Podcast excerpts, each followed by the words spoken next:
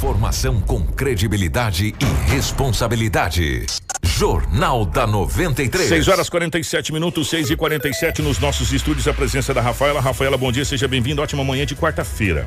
Bom dia, Kiko. Bom dia, Dinaldo Lobo, Marcelo. Bom dia a todos os nossos ouvintes da rádio e também todos os nossos telespectadores da live. Sejam bem-vindos a mais um Jornal da 93 com muitas notícias nesta quarta-feira. Lobão, bom dia, seja bem-vindo. Ótima manhã de quarta-feira, meu querido. Bom dia, Kiko. Grande abraço a você. Bom dia, Rafaela. Bom dia, Marcelo. Ouvintes da 93 FM. Hoje é quarta-feira e aqui estamos mais uma vez para trazermos muitas notícias. Bom dia para o nosso querido Marcelo na geração ao vivo das imagens dos estúdios da 93 FM, para a nossa live do Facebook, para o YouTube, enfim, para as nossas redes sociais. As principais manchetes da edição de hoje. Jornal da 93. 6 horas 48 minutos, 6 e 48. O casal é encontrado morto no Jardim São Paulo, em Sinop.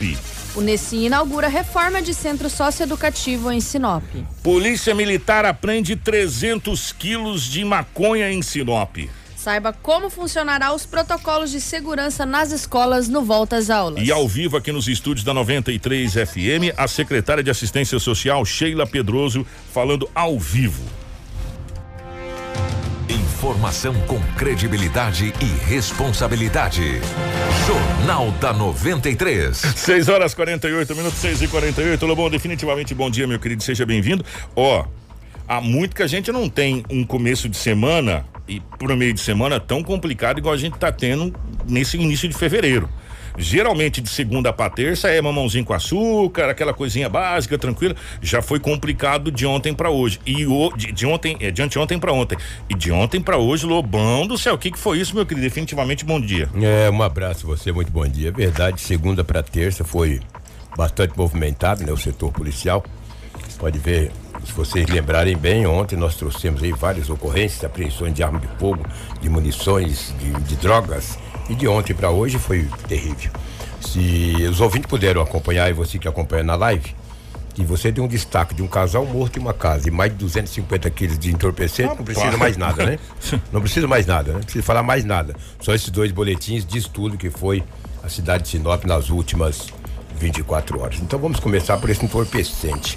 Uma grande apreensão de drogas foi apreendido pela polícia militar. Enquanto o Lobo vai fazendo a narrativa, o Marcelo vai colocar as imagens, o nosso querido Vavá da, da Rádio Master, nosso parceiro aqui do Jornal 93, fez. Lobão, é impressionante. Hum, é as coisa. imagens, é impressionante da quantidade de entorpecente, gente. Impressiona.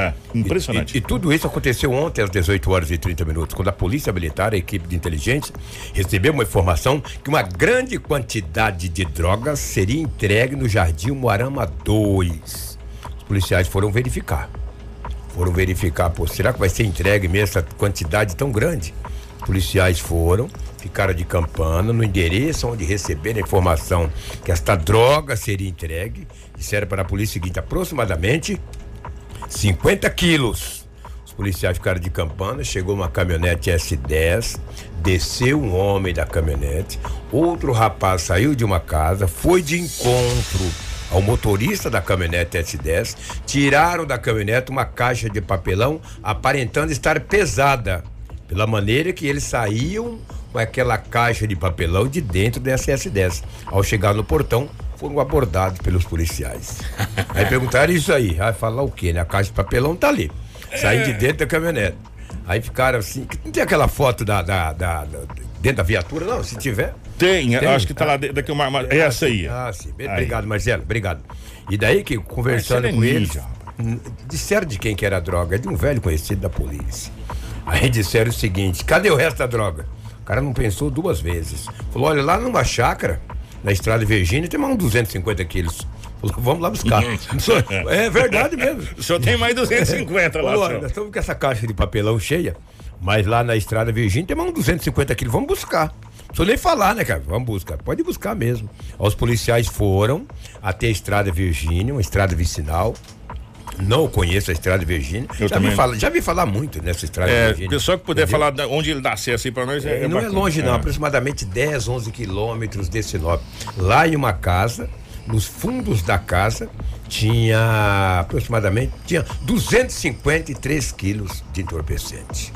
E mais 25 é, tabletes cortados, totalizando mais de 300 quilos de entorpecente. É muito. Dois homens foram presos, um de 34 e outro de 22 anos de idade. Disseram de quem que era a droga, a polícia já sabe, agora a investigação continua, como a polícia civil, entendeu? Olha lá, mais de 300 quilos, olha lá, o É grupo muito de apoio, e foi o grupo CAR, tá? Aí pediu reforço, é claro, né? O cara sai, desce do carro, da caminhonete com uma caixa de papelão lotada. Aí a polícia faz, dá o bote, prende dois, faz a abordagem. Tem mais? Ah, numa chácara tem mais de 250 quilos. Ah, vamos buscar reforço Agora, policiais. né? coisas interessantes Olha precisam aí, ser colocadas nessa apreensão, Lobo, Ah. e a gente tem que destacar. Primeiro, a Ah. polícia recebeu a informação de A que, denúncia anônima, é, né? de que naquele local seria entregue 50 quilos. É, no. Jardim Morama 2. Ó, pessoal, o pessoal vai entregar lá.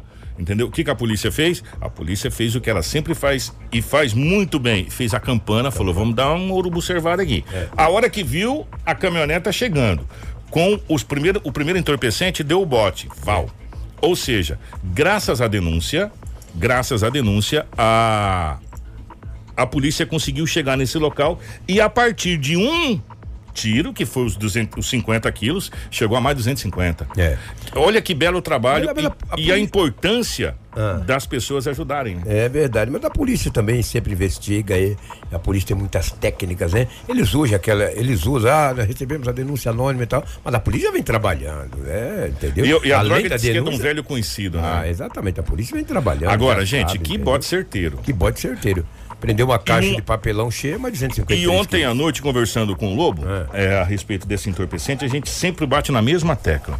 A gente fica muito feliz quando há essa prisão, Hum. essa apreensão, essa prisão que tira de circulação esse montante de entorpecente. A gente fala assim, nossa, belo trabalho da polícia. Só que ao mesmo tempo a gente fica muito preocupado.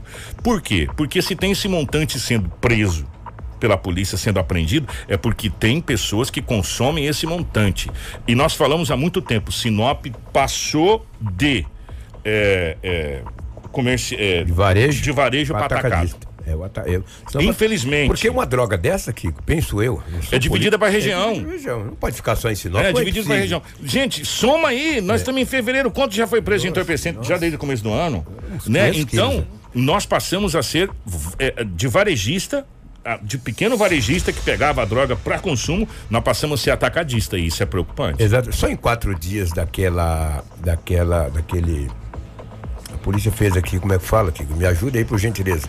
Fez aquele. O quinto mandamento? O quinto mandamento? Foi 34, foram 34 quilos? Tu já pensou em quatro dias? Ontem mais 300, aí vai. Esse ano foi quase meia tonelada de maconha. Porque nós começamos o ano agora, acabou o primeiro mês. Acabou o primeiro mês. Hoje é dia 2, dia 3. E olha que 2020 a- as forças de poli- as forças policiais fizeram balança que foi Bateram o recorde. recorde histórico de todos os anos de apreensão de entorpecentes. E o recorde vai ser agora. Entendeu? Esse ano, porque. Ah, o Joel colocou que a estrada Virgínia, ele sai pela Selene ali, sai na Nancy, ali é perto mesmo. Então, se for nesse. 10, nesse- 11. É, no nesse- BO diz que é 11 nesse- quilômetros. nesse- nessa situação aí. Que coisa, né, rapaz? É, Dois homens presos e toda essa droga, uma quantia em dinheiro também, foi apreendida. Se Deus quiser que um dia essa droga é incine- incinerada. Agora vai para a perícia, esses dois homens, com certeza. Vai para a penitenciária Ferrugem. É muito Uma quantidade dessa é terrível. Tem outros nomes de pessoas envolvidas de quem que era a droga e a polícia passa a investigar. Nós temos o Tenente Muniz, Ah. que fala a respeito Tenente dessa, Muniz. dessa apreensão de- desse entorpecente que foi apreendido e essas duas pessoas que foram presas ontem. Vamos acompanhar. devido à ação que vem sendo desenvolvida pelo comandante regional, Coronel Sodré, pelo Tenente Coronel Pedro, comandante do 11º Batalhão, e pelo Major Varela, que é comandante da Força Tática e hoje, atualmente, está respondendo pelo 11º Batalhão, a gente vem intensificando o combate, principalmente esses indivíduos que é ligado a facções criminosas que atuam no município de Sinop e exploram aí o comércio de entorpecente. Então hoje nós conseguimos graças a esse trabalho de inteligência da Agência Regional de Inteligência, nós conseguimos então deter esses dois indivíduos, fazer uma apreensão aí de aproximadamente 300 quilos de maconha e retirando essa quantidade de droga de circulação, dando um prejuízo a essa facção criminosa de aproximadamente 800 mil reais. A primeira foram dois, dois endereços, né, que essa droga estava. Isso, no primeiro local a gente tinha uma quantidade de aproximadamente 50 quilos e no outro local, que era uma chácara, nós tivemos ali então ali uma apreensão de aproximadamente 250 quilos, aí totalizando 300 quilos de maconha. O que, que suspeitos disseram? É, suspeitos, a gente tinha recebido informação né, que um desses suspeitos era o responsável tinha um, uma hierarquia alta dentro dessa organização criminosa e ele era o responsável então por pegar essa droga que ficava escondida nessa chácara e distribuir para indivíduos que também possuíam uma hierarquia alta e esses indivíduos então ia redistribuir essa droga em pequenas quantidades para as bocas de fumo. Essa droga acabou de chegar na cidade, tenente? Qual é a informação que vocês tinham A informação que nós temos é que essa droga aí ela já está na cidade há mais de uma semana. Nós já distribuíram alguma coisa, só que o restante vocês conseguiram aprender. É, em média, chega na, em Sinop chega na faixa de 500 quilos, né? Então nós cremos que tem uma parte que foi, foi distribuída já. Um A deles, princípio eles têm passagem, né? É, ambos têm passagem por tráfico de drogas. Um desses indivíduos aí, o mais velho, aí já é amplamente conhecido da polícia militar.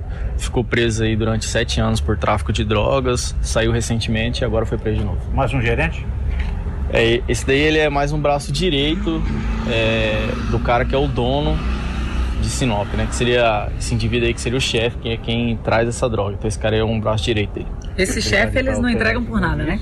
É, nós sabemos quem é, né? Nós sabemos quem é e estamos aí em busca de localizá-lo e logo logo nós vamos botar a mão neles. Os 200 quilos estavam em uma casa nessa chácara Ele estava dentro de uma casa, 250 quilos. e não foi encontrado ninguém, nada. Não, não foi encontrado ninguém. Quem cuida da chácara é esse indivíduo que foi detido anteriormente. Tudo o que você precisa saber para começar o seu dia. Jornal da 93. 6 e 58 Ó, primeiro parabéns às forças policiais que conseguiram essa interceptação. É, menos 300 quilos de entorpecente nas ruas. É muita droga, gente. Eu vou falar uma coisa pra você, nos impressiona. E é isso que tá deixando a gente, às vezes, até com, como diz o Lobo, assim, passando a é, é, 300 gramas, 400 gramas, que é meio quilo. Não é nem notícia. É. Notícia é essa aí. É. Olha aí, ó. 300 quilos, isso O é notícia. impacto, né? E aí o que que acontece? Ah, quando vai somando no final do dia dá um quilo. É. Aí no final do mês passa de, de, de 50 quilos desse, dessas apreensões pequenas. E essa, e essa apreensão grande aqui é um, é, é um reflexo do que está acontecendo hoje é, a nível de Brasil no termo de drogas. É. Sabe? O tráfico de drogas tá. tá vou, falar uma coisa pra você, tá? Infelizmente tá tomando conta do país. Se já não tomou há muito tempo, né? É verdade. Diga-se de passagem. E é de norte a sul do Brasil, tá, gente? Não é E- Mato não, Grosso, não, não. Isso, isso não é uma prerrogativa do Mato Grosso, não. É de norte a sul do Brasil. E a cada dia que passa, a gente está vendo mais brigas de facções rivais para tentar eh, dominar os seus pontos aí. E é isso aí. Se né? Prende a droga tá- dinheiro, né, rapaz? O povo morre por isso. mas eu fico, eu fico, eu- a gente fica pensando o seguinte, é, é muito complicado. E nós estamos falando, será que a gente é tão inteligente ou será que a gente é muito burro? Eu não sei. Talvez a gente seja muito burro também, né? É, bater na gaiada da árvore, você não vai derrubar a árvore. Você vai derrubar umas folhas, né? E às vezes acertar uns marimbondos. Você quer derrubar a árvore, você tem que bater no tronco, é embaixo, pá, pra ela cair. Aonde que é isso? Onde que é o tronco dessa árvore chamado entorpecente? As fronteiras, meu irmão. Mete o exército nas fronteiras. Entendeu? Mete o exército, mete exército, marinha, aeronáutica, o exército, coloca na fronteira. O exército do Brasil não foi feito para fazer asfalto. Tem o nono Beck, que é de engenharia, que é uma outra situação, mas o restante não é para fazer asfalto.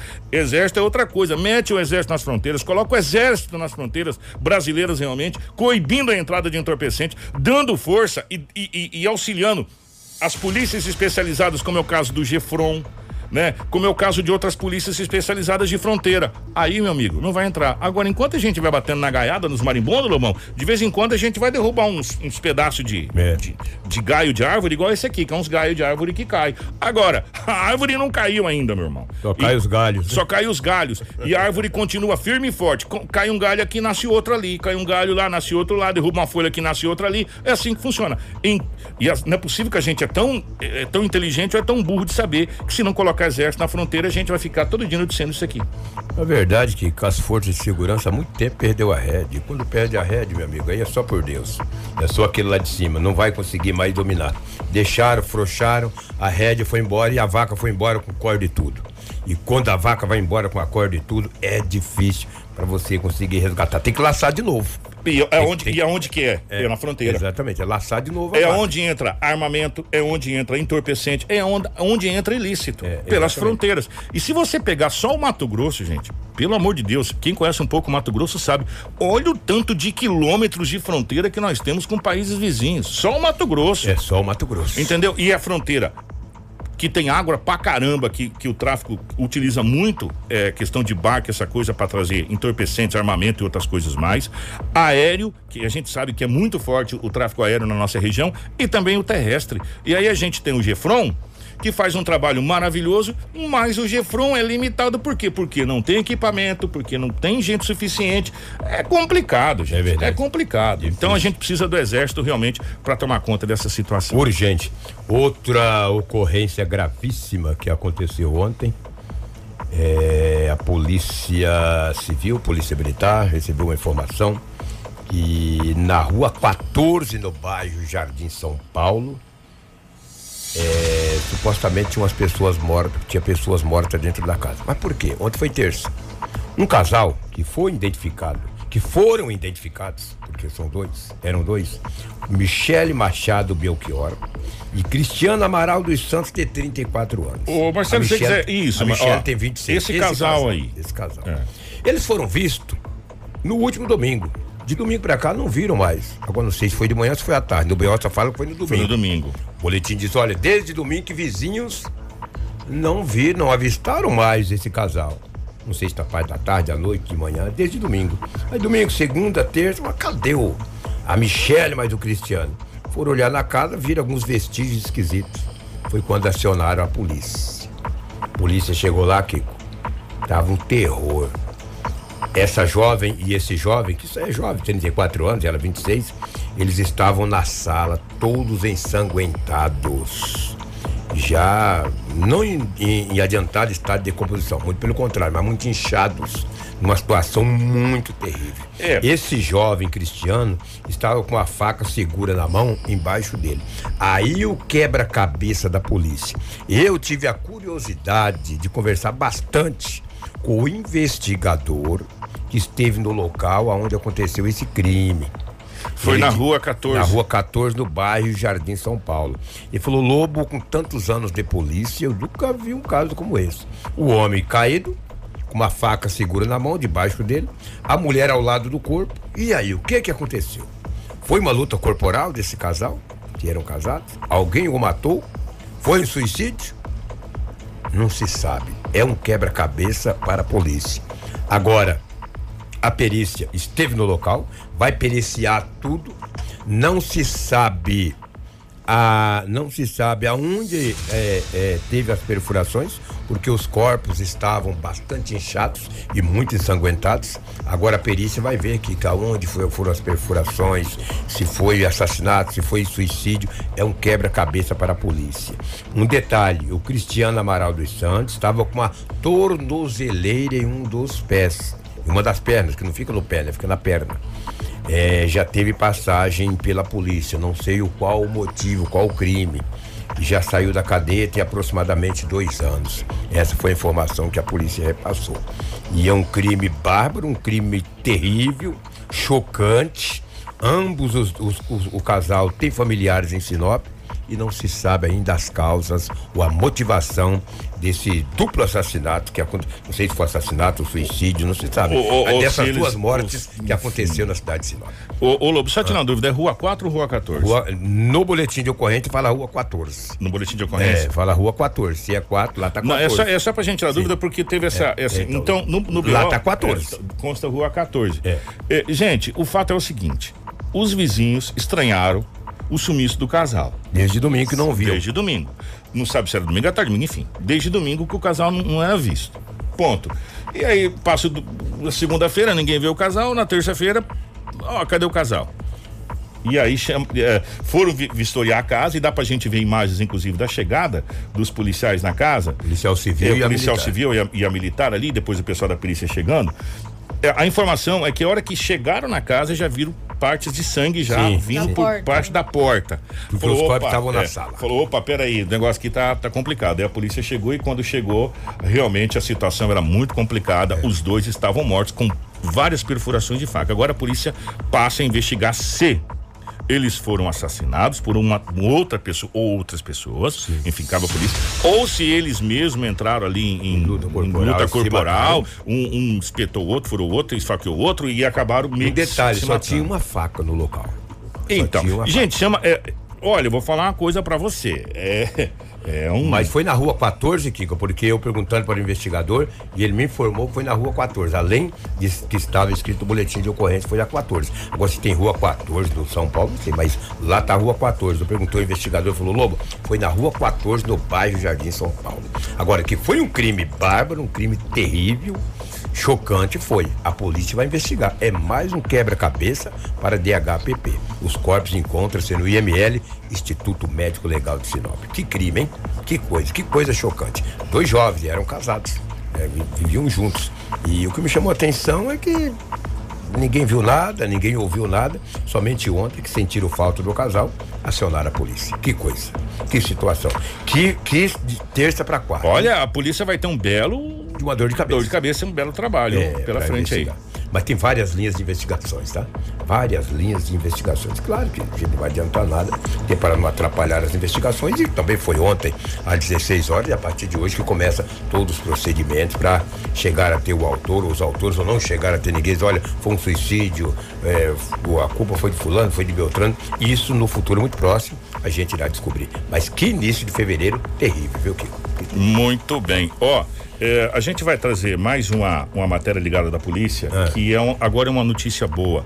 É, mas primeiro, ô José Soares, é, beleza essa pesquisa foi feita aí de 23.102 quilômetros.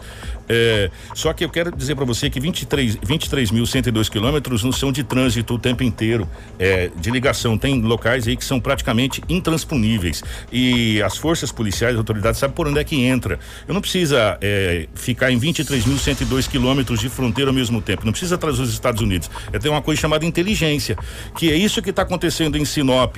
Nós temos um efetivo diminuto em Sinop que está fazendo tudo que está fazendo. É, é, curiosidade para pesquisar, você procura quantas viaturas a Polícia Militar de Sinop tem, quantas viaturas a Polícia Civil tem. E olha o que que a polícia está fazendo. Isso chama-se pesquisa, isso chama-se inteligência, isso chama-se comando, saber mapear onde está acontecendo as coisas. E é isso que as polícias estão fazendo. Por isso que Sinop está calma perante a situação clara e evidente que esse tipo de situação acontece, a polícia passa a investigar que também não tem como evitar tudo. Agora, eu não preciso colocar homens nos 23.102 quilômetros de fronteira, como você citou na live. Eu, eu preciso colocar homens em pontos estratégicos da fronteira aonde entra Onde acontece os maiores índices de ocorrência. de entrada É, de entorpecente. É, eu vou falar uma coisa pra você. Pensa comigo, vamos, vamos quadruplicar a Polícia Rodoviária Federal e para todos os veículos nas BRs desse país, todos, sem exceção. Você acha que entraria contrabando de cigarro, as coisas aqui na nossa região ou não?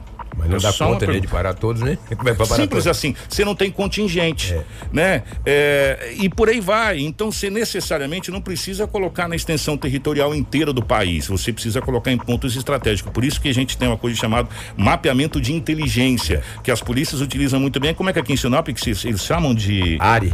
ARI.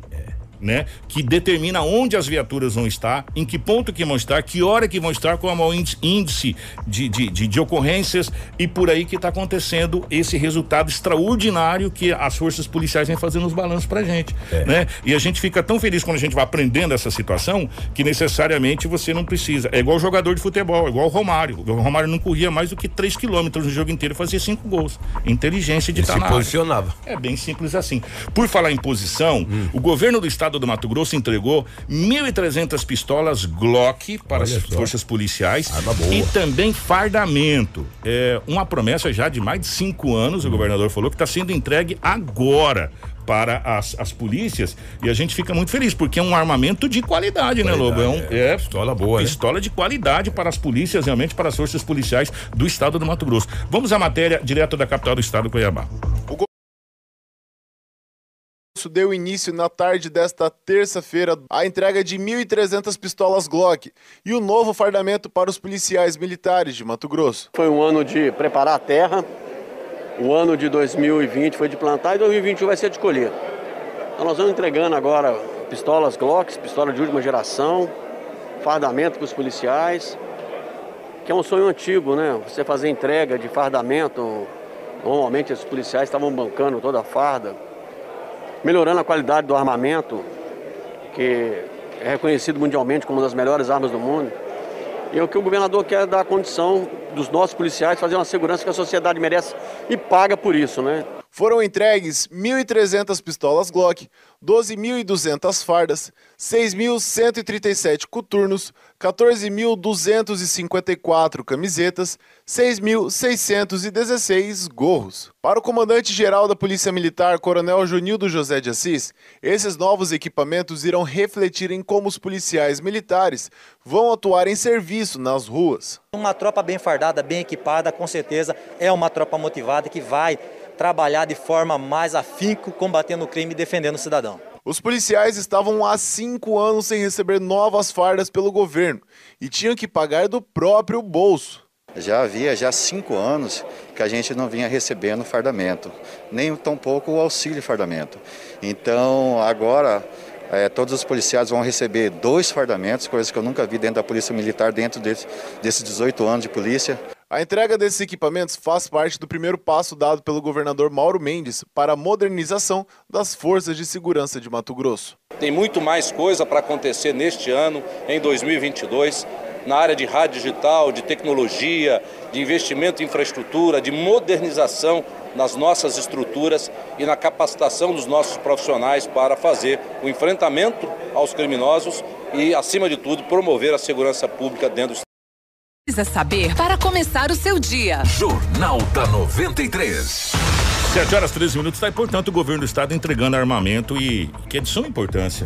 É. É, já foi feito também recentemente, Lobo, e a gente até passou batido, não falou aqui para vocês. O governo do estado do Mato Grosso conseguiu, através da justiça, porque tem todo um processo, é, utilizar veículos apreendidos do narcotráfico, essa coisa toda, para as forças policiais, né? Que é de suma importância Principalmente também. para a Polícia Civil. Principalmente para a Polícia Civil. Carro descaracterizado especificamente para fazer o quê? O que eles fizeram ontem, campana, né? O pessoal fez campana com carro descaracterizado, meio escondidinho ali, tá a hora que chegou da boca na botija, pai. E é assim que funciona. E às vezes você tem que trocar de carro várias É, vezes. que Você tá no- um mês, o cara já sabe já o carro. sabe o carro É. que você tá, entendeu? Então, é, do rotativo. Do, trocando, do jeito trocando, que tem, do jeito tem inteligência lá, tem do lado de cá Sim. também, do, do lado do- da criminalidade. E parabéns ao governo do estado. Agora o que a gente precisa urgentemente, tomara que o governador consiga fazer ainda, é mais efetivo, né? A gente tá precisando tanto um de mais concurso, né? efetivo, concurso e para todas as forças, não só para a polícia militar, mas para a polícia militar, corpo de bombeiros e para a polícia civil. Nós estamos uma defasagem muito grande, principalmente de delegados também, gente. É verdade. A gente fica analisando aqui, é, vamos- eu vou pegar mais de novo mais exemplo, por quê? Porque é o que a gente conhece mais rapidamente. O, o, o doutor Hugo que está na, na, na na delegacia da mulher, da criança e do idoso, atende Sinop, atende Cláudia simultaneamente. E, e uma delegacia complicada com três pastas complicadíssimas que pega a vara da infância, enfim, Maria da Penha, essa coisa toda que é uma crescente, feminicídio e ainda atende a cidade de Cláudia que está crescendo, a nossa região está crescendo muito, né? Então não dá, gente, não dá para chupar cana e assoviar. Então a gente precisa de concurso para delegados, para escrivão, para força policial efetivamente de agentes na rua, mas também para polícia militar e para o corpo de bombeiros. A gente está na iminência, se Deus quiser, tomara que abra ainda esse ano, até a, a data prevista que é final de março, aquela o bombeiro ali embaixo na Figueiras, na Figueiras. Figueiras lá embaixo, ah, tá indo, Tá né? previsto pra março. Para março, final de O Memar março. também é. deve inaugurar a nova delegacia. Aqui, que é ó, cidade, É. cidade, Cidade da segurança. Cidade da segurança, cidade, enfim. É, a gente precisa de mais efetivo, né? Porque é, a estrutura, o prédio sozinho não se toca. Você tem que ter gente para que esse prédio se toque. Então, a gente torce agora parabéns ao governo, porque pelo menos nesse momento as forças policiais ganharam armamento com a senhora qualidade, a senhora qualidade mesmo. Lobão, mais alguma coisa, meu querido? É. Não, o que tínhamos aí do setor policial, tivemos alguns acidentes, algumas briguinhas, algumas coisas, mas com esses dois. Esses dois também, boletins tão, tão grandiosos, tão, tão grandes, não dá nem para trazer aqui é, ocorrências atípicas. Um grande abraço a todos. Gente, grande abraço, Edinaldo Lobo, obrigado. Jornal da 93. Gente, 7 horas 16 minutos, 7 e 16. Nesta semana, as aulas das instituições privadas retornaram de forma presencial. Mas com o enfrentamento da Covid-19, o Colégio Regina Passes preparou um protocolo de segurança dos alunos. Conversamos com Liliane Constantino, diretora pedagógica do colégio, para falar um pouco do modo com que as instituições privadas estão fazendo com os voltas aulas. Bom dia, o prazer é todo meu. Bom dia a toda a comunidade. Sim, o protocolo de segurança nós estamos seguindo desde o ano passado, né, para que os nossos alunos e os nossos colaboradores eh, tenham toda a segurança para circular aqui na escola. Então, ao chegar na escola, as crianças fazem a higienização com o álcool eh, nas mochilas, nas mãos. Nós aferimos a temperatura. Eles também eh, limpam os pés no tapete sanitizante para só assim poderem adentrar a instituição.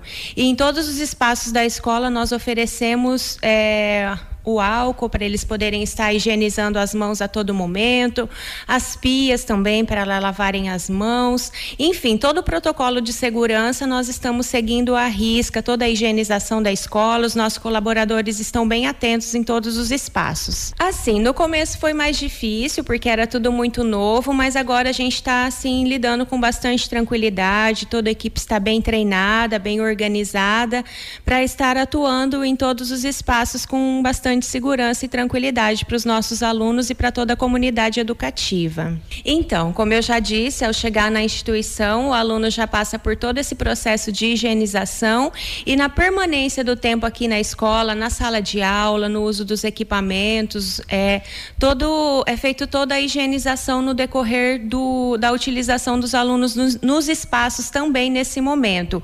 Antes do aluno entrar, os espaços são higienizados e novamente após após o uso das salas, também acontece a higienização. Isso. Nós estamos trabalhando é, com o ensino híbrido. As crianças é, têm a oportunidade de frequentar as aulas de maneira presencial e acompanhar também online a partir do sexto ano. Então, as famílias que fizerem opção de não trazer a criança para a escola, eles recebem a mesma aula é, online no horário aqui do colégio. A diretora aproveitou também para falar um pouco sobre a instituição que tem mais de 20 anos aqui em Sinop. Bem, a nossa, o nosso colégio, o Colégio Regina Passes, completou agora 24 anos de Sinop e nós viemos para cá com uma missão muito bonita, com o carisma de sacrificar-nos e consagrar-nos inteiramente à juventude. Então, é, nesses 24 anos de história, nós procuramos oferecer uma educação de muita qualidade, aliada aos valores humanos e cristãos. Né? Então, assim, é, faz parte do nosso carisma esse propósito de formar a criança, o adolescente e o jovem para a vida. E, e nós estamos aqui com essa missão e oferecendo um ensino de muita qualidade. Então, se quem tiver interesse de conhecer a nossa escola, nós estamos aqui na Avenida das Palmeiras, número 430, pode ligar ou fazer uma visita. O nosso telefone é o 3531 5814 e pode acessar também as nossas redes sociais arroba CR Passes, que vocês terão todas as informações. É muito gratificante. Nós temos aí é, é, profissionais que foram da primeira turma e que atuam aqui em Sinop, no Brasil, no exterior. E é muito gratificante nós recebermos os filhos dos nossos ex-alunos estudando aqui com a gente. Então, nós, nós falamos que são os nossos netos, né? Sobrinhos, netos. Então, toda a família vai se estendendo. E é com muito orgulho, com muito carinho que os ex-alunos voltam trazendo seus filhos para a escola. Tudo o que você precisa saber para começar o seu dia. Jornal da 93. 7 horas 20 minutos, 7 minutos. Gente, é o seguinte: é, as escolas é, voltando é, a aula presencial, a rede municipal vai voltar também, a rede, a rede estadual é a única pendência ainda Sim. que não tem data, é a estadual. A municipal já tem a data, retorna dia 8, agora de fevereiro. Mas espera aí. Que retorno é esse, Kiko? Vai retornar já online. Aí vai entrar aquela rotatividade a partir, do dia 22. do dia 22 de fevereiro, cada segunda-feira uma escola e é, três escolas e uma creche. Amanhã, é, amanhã, e hoje não vai dar tempo, porque daqui a pouco tem a secretária de, de ação social aqui para falar com a gente. Amanhã nós vamos ter a Sandra, que é a secretária de educação. Isso. Eh, nós somos, é, até- atenção, senhores pais, já fica até na agenda de vocês para vocês poderem acompanhar amanhã. O Edinaldo Lobo conversou com a secretária para a gente falar justamente sobre esse, esse mesmo protocolo que está sendo adotado pelas redes privadas. É, a questão da volta às aulas, como vai funcionar os pro- o protocolo, como vai funcionar a questão da merenda, do ônibus escolar, a questão da, da máscara, do distanciamento, é, a preocupação da questão dos alunos que são é, crianças, é, do- e também dos profissionais da, da educação, como vai ser esse atendimento. E outra coisa, Kiko, ela também está reforçando, eu vou falar esse anúncio hoje, mas amanhã nós vamos reforçar também, que os pais têm colocado alguns números nas matrículas, a escola tem ligado e os pais não têm atendido, Não não, tem têm atendido. dado retorno. E a escola precisa desse retorno. Porque tem que criar grupo do WhatsApp, É. tem que falar com vocês sobre os protocolos, tem que falar com vocês de algumas coisas. Eu vou dar um exemplo para você muito rápido. Como eu sempre costumo dar o meu exemplo porque porque fica mais fácil. A, a- a minha filha, a, a menor, estuda na Rodrigo Damasceno. No grupo do WhatsApp onde tá os pais da, da série dela, né? Foi pedido para cada pai, você traz o seu filho é, presencial que você quer que seu filho venha online para todos os pais. Aí você coloca o nome da criança e coloca lá presencial online. Todo mundo colocou. Eu vou falar uma coisa para você. Deu praticamente 100% de todos pedindo presencial. Do- dos pais dessa, dessa turma onde está minha filha no Rodrigo Damasceno, né? Então é muito importante. Se você está com dúvidas, vá lá, atualize o seu número. Sim. Por quê? Porque as escolas, a secretaria está fazendo esse trabalho de entrar em contato com os pais. Esse trabalho está sendo muito bem feito pela Secretaria de Educação e todos os pais estão cientes de todos os passos que está acontecendo na rede educacional. Isso é muito importante. E amanhã a gente vai detalhar essa situação da preocupação que os pais têm na questão do protocolo e a gente precisa passar para você como vai ser, porque criança é criança, né? A gente tem uns lá em casa, né? Então, eles são bem anjinhos. É 722 ou Edinaldo Lobo. É, ontem teve a primeira sessão ordinária já do ano? Sim, primeira. Primeira sessão ordinária da nova legislatura da Câmara de Vereadores. O senhor esteve presente. Como é que foi essa primeira sessão ontem? Rapidamente, Lobo. Foi apenas, Kiko, para a votação do ano eh, legislativo, o calendário, e também para a escolha do corregedor. Apenas isso, entendeu? Essas duas votações. A escolha do corregedor é o vereador Mário, o qual nos concedeu entrevista ontem, eu acredito que amanhã ou depois vai ser rodado na Rádio 93, e também para a, a votação do ano eh, do calendário eh, legislativo. E eu vou dizer para você, foi bem interessante. Cada um explanou, falaram. Agora, o que teve ontem também que nos chamou a atenção foi que o vereador Antônio Bernardes enviou um, pegou com assinatura de mais nove vereadores, enviou um ofício ao prefeito Roberto Dorne para fechar as lanchonetes e bares da cidade das 22, u- das 22 até as Toque de recolher. Toque de recolher até as 5 da manhã. Se o prefeito vai acatar, não sabemos. Mas foi, teve assinatura de, além do Antônio Bernardo, mais nove vereadores para o fechamento de bares e lanchonetes a partir das 22 horas até as 5 da manhã. Aí agora que o prefeito vai É, analisar. é, vai vai analisar essa situação. Agora, é, eu gostaria de saber, em cima, baseado em cima de quais dados? Segundo ele, é o, o número considerável que tem aumentado a pandemia em Sinop. Não, no mundo. É, no É. mundo. É, mas ele falou de Sinop, né? No mundo. Agora, o, e- e, senhores vereadores, é, são uma situação, nesse momento a gente precisa se unir, não dividir. É, verdade. Né? Não é um momento de divisão, é um momento de união. A gente tem que correr atrás do quê? Da vacina, correr atrás de mais vacina, correr atrás. Não de fechar o comércio. Não é o momento de fechar o comércio. Já estamos passando um perrengue danado. Né? Não é momento de toque de, recor- de- de recolher. O momento de toque de recolher foi lá atrás. Eh, se você pegar os números do estado do Mato Grosso, nós estamos na situação controlada, pelo menos é o que diz os boletins da Secretaria de Saúde do Estado do Mato A Grosso. Sinop está com risco moderado. Se eu tô com risco moderado, não tem que colocar é, é, toque de recolher.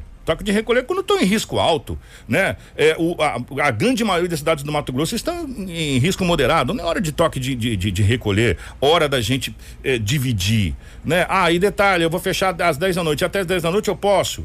Não mudou muita coisa. A mesma aglomeração que tem Até do- às 10 da tem- noite tem durante 10. o dia, como em filas de lotérica, como em filas de banco.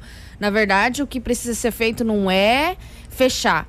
Precisa ser feita uma fiscalização mais Aí efetiva. É outra situação. Exatamente. Agora, uma fiscalização mais efetiva, uma fiscalização aonde se vistorie os locais, principalmente nos finais de semana. Nos finais de semana é uma outra situação. Agora, toque de recolher nesse momento é desnecessário. Toque de reconhecimento é só para você dividir. Né? O que a gente tem que fazer nesse momento, e, e- e a gente torce muito para que isso comece a acontecer, é somar. Né? Somar com, com, com, com, com um todo.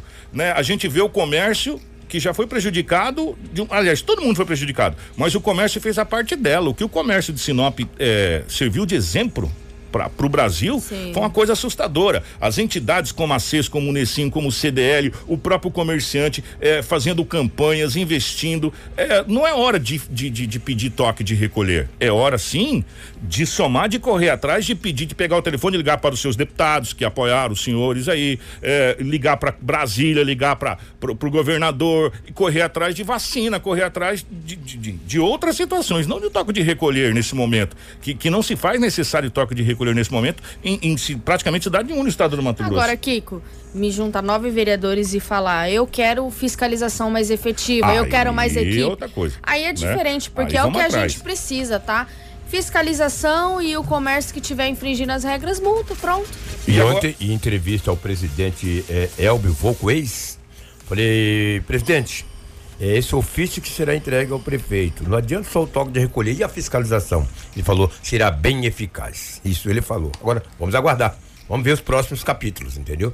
Mas que teve esse ofício, sim, foi assinado, além do Antônio Bernardo, mais nove vereadores. Nós vamos procurar amanhã, Ontem tem entrevista. tivemos a ausência de dois vereadores por motivo de saúde, que é o, o, o Celcinho do Sopão e Dilmair Calegaro. Eles, com atestado médico, não participaram da primeira sessão.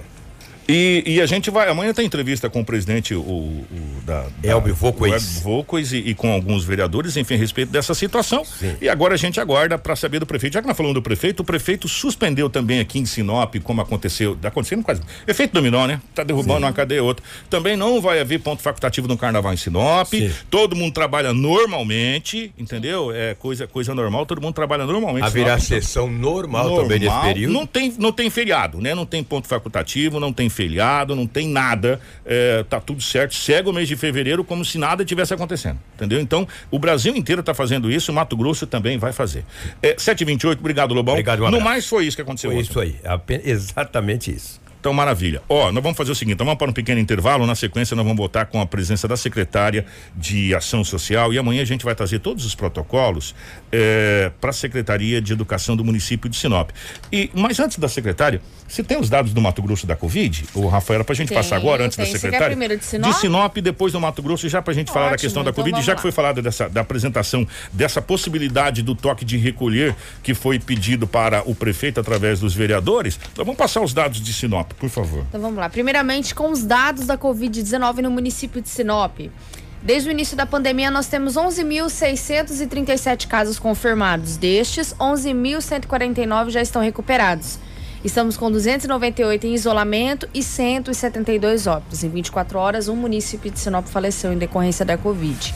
Estamos com 18 internações e 52 casos suspeitos. 50 estão em isolamento domiciliar, dois estão internados e quatro óbitos em investigação. Nas últimas 24 horas, no estado de Mato Grosso, foram notificadas 1.694 novas confirmações da Covid. Dos 219.717 casos confirmados, 7.822 estão em isolamento domiciliar e 205.691 se encontram recuperados. Entre casos confirmados, suspeitos e descartados para a Covid-19, há 293 internações em UTIs públicas e 291 em enfermarias públicas. A taxa de ocupação está em 74,94% para UTIs adulto e em 34% para as enfermarias adulto. Tá, e esse é os dados de Sinop e do Mato Grosso. E nós estamos classificados como moderado. Risco moderado, segundo a Secretaria de Saúde do Estado de Mato Grosso. 7 horas 30 minutos, nós vamos para o intervalo. Na sequência, nós voltamos com a entrevista ao vivo com a secretária de Ação Social, Habitação e Trabalho. Ação Social, Trabalho e Habitação, na ordem correta. A Sheila Pedroso, ao vivo aqui nos Que estúdios também da é nossa 93. primeira dama. Também primeira dama do município. A gente já volta. Fica aí, não sairá não, é rapidinho.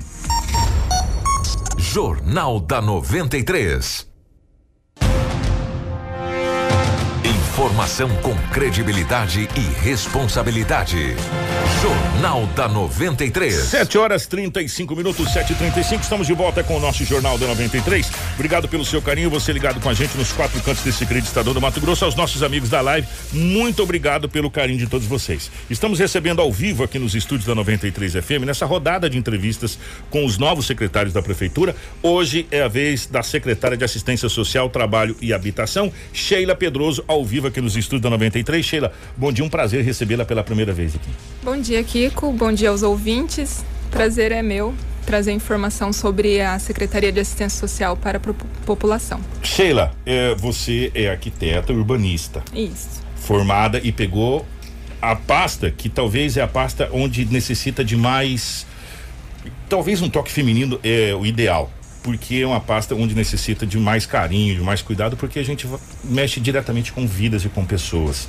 Você já conhecia essa pasta? Você já tinha consciência de quão complicada ela é? Já sim. É, aqui em Sinop não é somente assistência social. É, como você bem disse, é trabalho e, e habitação. habitação. Ela aumentou um pouco mais ainda. É. aumentou sim. E dentro da minha formação acadêmica, habitação social é uma das matérias. Então eu já tenho um pouquinho de domínio nessa área e eu venho estudando há mais de um ano sobre assistência social. Então hoje eu iniciei um mestrado para projetos de cooperação internacional que vem está totalmente ligado com ações junto à ONU. Então é bem voltado para assistência social. Eu venho estudando muito sobre isso. Ah, agora eu vou falar da minha idade. Uhum. Eu estou estudando desde quando o Guaraná tinha rolha. É, então a gente acompanhou a criação da Secretaria, de, na época era Ação Social, depois virou Assistência Social, e agora ela ganhou mais duas pastas junto, mas eu vou, eu vou continuar no uhum. assistencialismo, que eu acho que talvez é, é, a coisa mais importante de uma administração. É, cuidar de gente uhum. cuidar daqueles que realmente precisa. E assistência social tem muito isso. É, eu vou lembrar alguns nomes aqui. Lá na época da dona, da dona Zezé lá atrás, depois da Dona Ellen Contini e aí da, da, da, Renata, a gente tinha um trabalho muito grande da ação social. Gente, eu lembro essas três aqui que foram lá o começo, tá? É, é da Cineia também, enfim, é, junto com os clubes de mães. Uhum. E isso dá um resultado muito positivo para a Sinop, principalmente com cursos de, de bordado, cursos de, de, de, de bolacha, essa coisa toda. Uhum. Existe esse projeto dentro da, da, da, ação social ainda, da assistência social, de estar tá junto com os clubes de mães e clubes de serviço de modo geral? Hoje a política de assistência social ela mudou muito. Então a gente não trabalha mais voltado para os clubes de mães. Então a gente tem um, um trabalho dentro dos CRAS que faz o vínculo com a família. Também tem bordado, aula de violão. Então são várias ações que fazem o vínculo com a família. O clube de mães ele já é fora do CRAS, mas é nosso nosso objetivo sim fortalecer os clubes de mães em parceria com o presidente de bairro, com a comunidade. E como que está o fortalecimento dos CRAS? Que a gente sabe que a gente tem cada bairro tem um, tem um CRAS onde faz esse trabalho é, junto com essa, com essa comunidade. Como que está essa questão de destinação de cursos é, e do atendimento do CRAS especificamente? O atendimento do CRAS, ele é obrigatório por por lei, por normativa, 8 horas. Devido à pandemia, ele está com um horário reduzido de 6 horas. É, com a retomada das aulas, o nosso objetivo é retomar também às 8 horas. Nós não estamos fazendo os, os, é, os grupos com as famílias. Porém, nós fazemos essa atividade de forma online. Nós não podemos reunir no momento, mas estamos fazendo atividade de forma online. Mandamos os materiais para as famílias, é, cartilha, jogos para as crianças, que nós trabalhamos também com crianças, crianças, jovens, idosos. Então, não está tendo grupos é, de forma física, mas nós estamos dando todo o suporte online. Ô Sheila, é, a gente sabe que tem várias, várias pessoas aqui, a gente fica tão feliz quando a gente fala de, da assistência uhum. social, porque a gente conhece vários trabalhos interessantes, como é Madrinhas é, por Amor, entre outros. É, e poucas pessoas sabem que Sinop tem um bolsão de pobreza muito grande retirado dos bairros. Você já foi fazer uma visita? Você já teve em loco vendo algumas situações nesse sentido? Já fiz antes de começar a campanha, fiz durante a campanha, andei muito na cidade e agora também nós estamos retomando as visitas. Existe muitas pessoas em situações de vulnerabilidade na cidade e é um objetivo da assistência social, é o trabalho da assistência social trabalhar com essas famílias e tirá-las dessa situação de pobreza. Então, nós pegamos a família, tratamos ela, trabalhamos e como o Cine está dentro da pasta, o objetivo da assistência social é encaminhá-la para o mercado de trabalho para que ela não fique refém dessa situação. Isso que eu queria pegar. O senador Magno Malta, quando era senador, falou uma coisa que eu achei muito interessante. É, nós não podemos, o Brasil ou qualquer lugar não pode ter um programa que só tem uma porta de entrada e não tenha uma porta de saída, uma janela de saída. Para colocar ele no Cine, a família no Cine, especificamente a gente tem que qualificar pelo menos um membro da família. Porque o mercado de trabalho é, pede Hoje, né, o mercado de trabalho ele está cada vez mais exigente na questão de qualificação. Aí entra essa outra parte da qualificação. Tem parcerias para isso? Com quem? Como que está essa situação para mim poder qualificar essa pessoa? É, nós até recebemos uma, uma crítica construtiva do nosso secretário de Desenvolvimento Econômico, onde o Cine ele está servindo para mão de obra talvez braçal, não tem mão de obra qualificada. E as empresas que estão chegando, indústrias, elas estão pedindo pessoas qualificadas. Então, nós já estamos montando uma ação, um projeto dentro do Cine para fazer parcerias com empresas de curso, com algum, algum empresário que queira fazer esse treinamento, com as pessoas que estão procurando o Cine. Então, nós temos mão de obra, temos vagas, mas nós não temos qualificação. Nós estamos trabalhando para isso. E, assim, eu percebi um distanciamento muito grande da assistência social e do Cine. Eu quero aproximá-los, porque eu tenho o público, eu tenho o Cine, que é para fazer esse trabalho, mas não tinha conexão. Então, eu estou fazendo esse fortalecimento. Qual seria, secretária, o trabalho que você poderia fazer pelos jovens e adolescentes que estão nessa vulnerabilidade social? Até porque nós noticiamos aqui tantos casos de, de jovens que se encontram aí nas drogas, no tráfico, muitas vezes por causa da vulnerabilidade social. O que a senhora pretende fazer para mudar isso um pouquinho na nossa cidade? No último dia do mês de janeiro, nós já fizemos uma formação com esses jovens. Nós atendemos jovens da medida é, socioeducativa, então nós fizemos treinamento. Infelizmente, a gente não pode estar divulgando porque são menores e às vezes até a sociedade acha que a assistência social não está fazendo muita coisa. Então, falta também uma, uma divulgação, mas né, temos que tomar os devidos cuidados. Esse é um trabalho formiguinha, né? Isso. Nós temos sim a qualificação, nós temos o fortalecimento de vínculo, nós temos trabalho com as psicólogas de realmente reestruturar, reestruturá-los para a vida social novamente. O secretário, vou mudar um pouquinho agora da ação social para habitação. E, recentemente, se eu não estou enganado, acho que uns 10 dias ou 15 dias atrás, vocês estiveram visitando o Nico Baracate. Sim. O Nico Baracate, que era para ter sido entregue já há algum tempo atrás, não foi entregue, está lá e famílias estão esperando. A gente está falando que 5 mil famílias ali, é, por aí aproximadamente. São 1.440 é, unidades. É, 5 mil, 5 mil e poucas pessoas colocando por baixo. Por baixo. Né? Ali na, na situação. É, como que está o Nico Baracate? O que, que você pode, que, que a secretária pode falar a respeito do Nico Baracate para as pessoas que estão tá ansiosas esperando esse Nico Baracate, gente? Nós também estamos ansiosos, então é nossa cobrança diária com a Caixa Econômica. Nós fizemos essa visita. É, a superintendência da Caixa nos deu um prazo de 60 dias para entregar uma etapa dessa, desse empreendimento.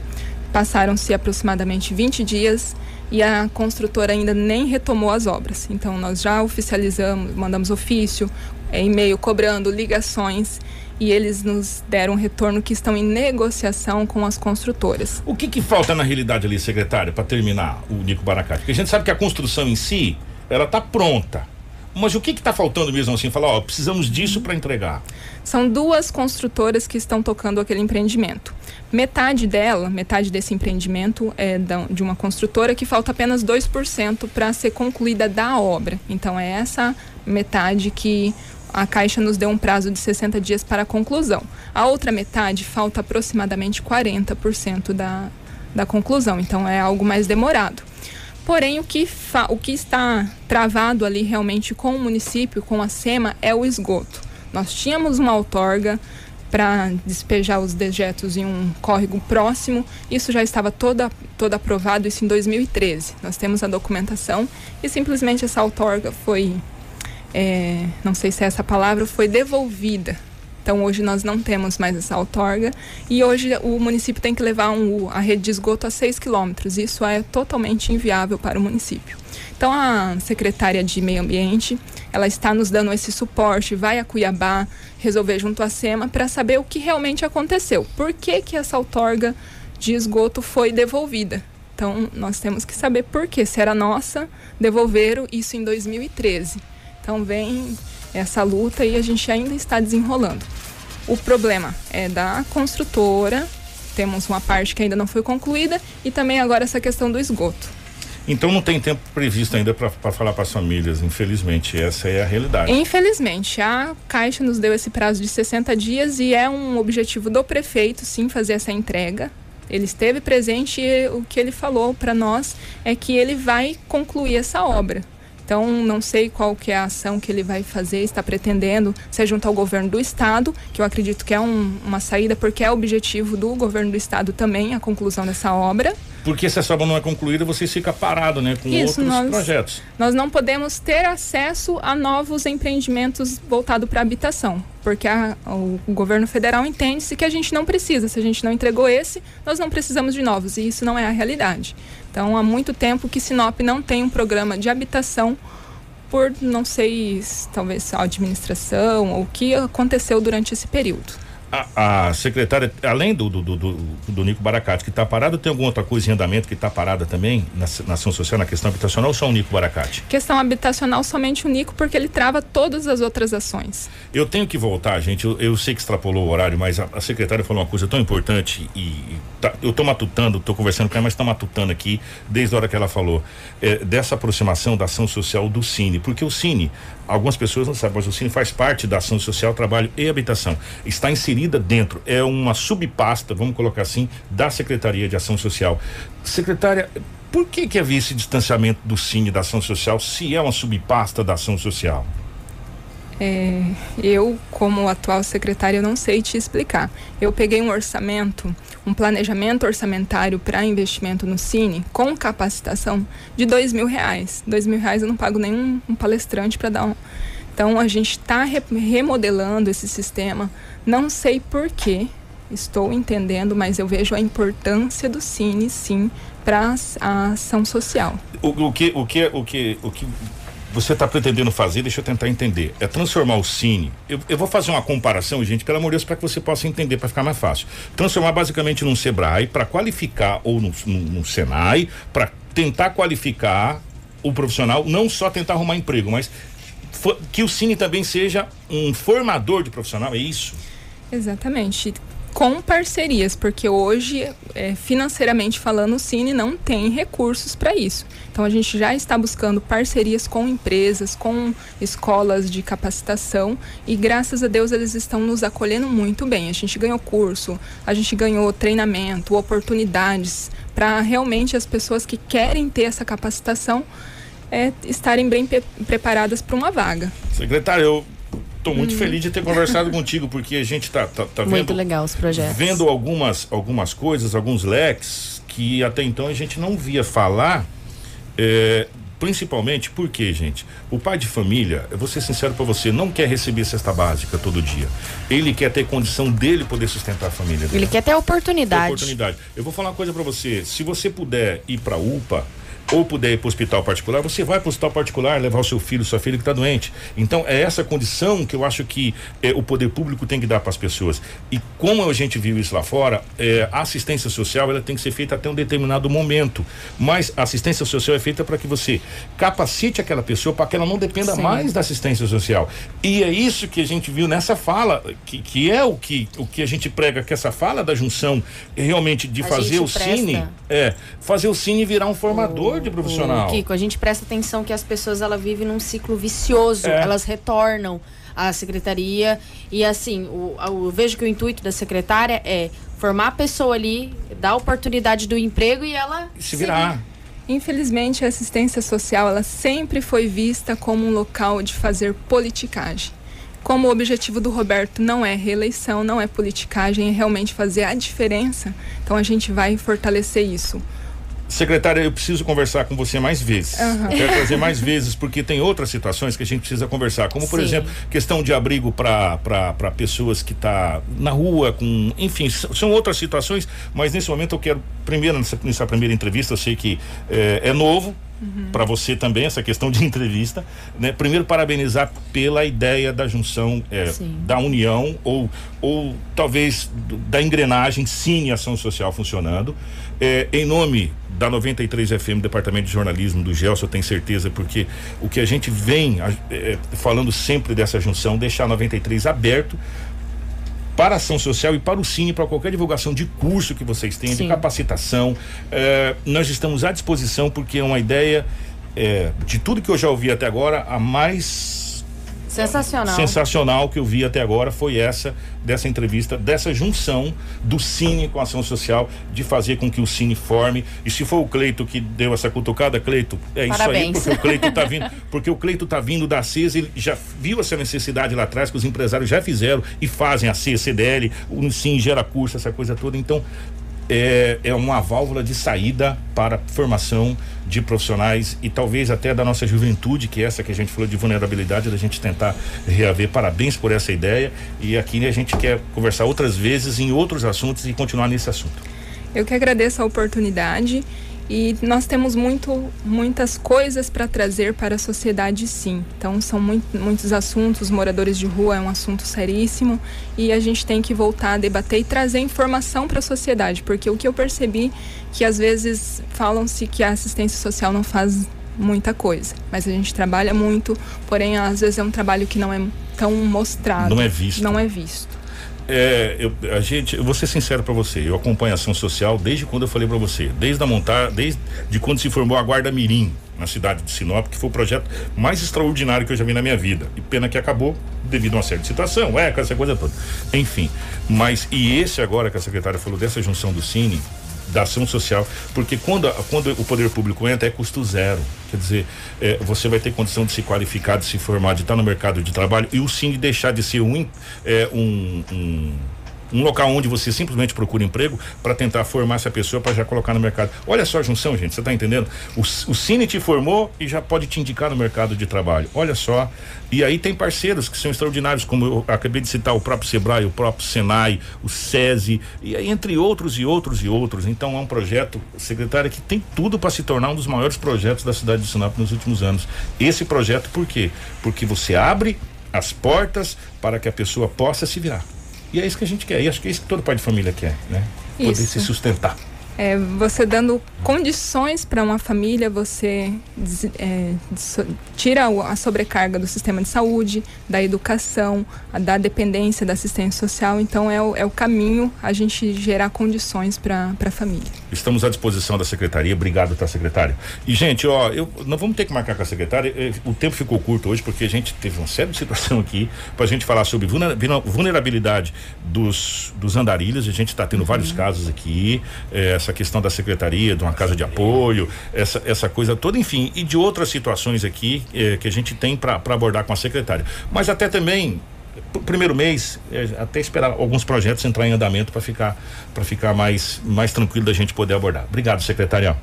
Eu que agradeço. Foi um Obrigada, grande Kiko. prazer. Rafinha, obrigado, minha querida. Obrigada, Kiko. Obrigada a todos os ouvintes. E nós voltamos amanhã com muitas informações para vocês. A, a secretaria está aqui na Rua das Aroeiras, número 1116, ali nos fundos da prefeitura. Não tem como errar. O telefone continua o mesmo ainda, tá, gente? 3531 2791.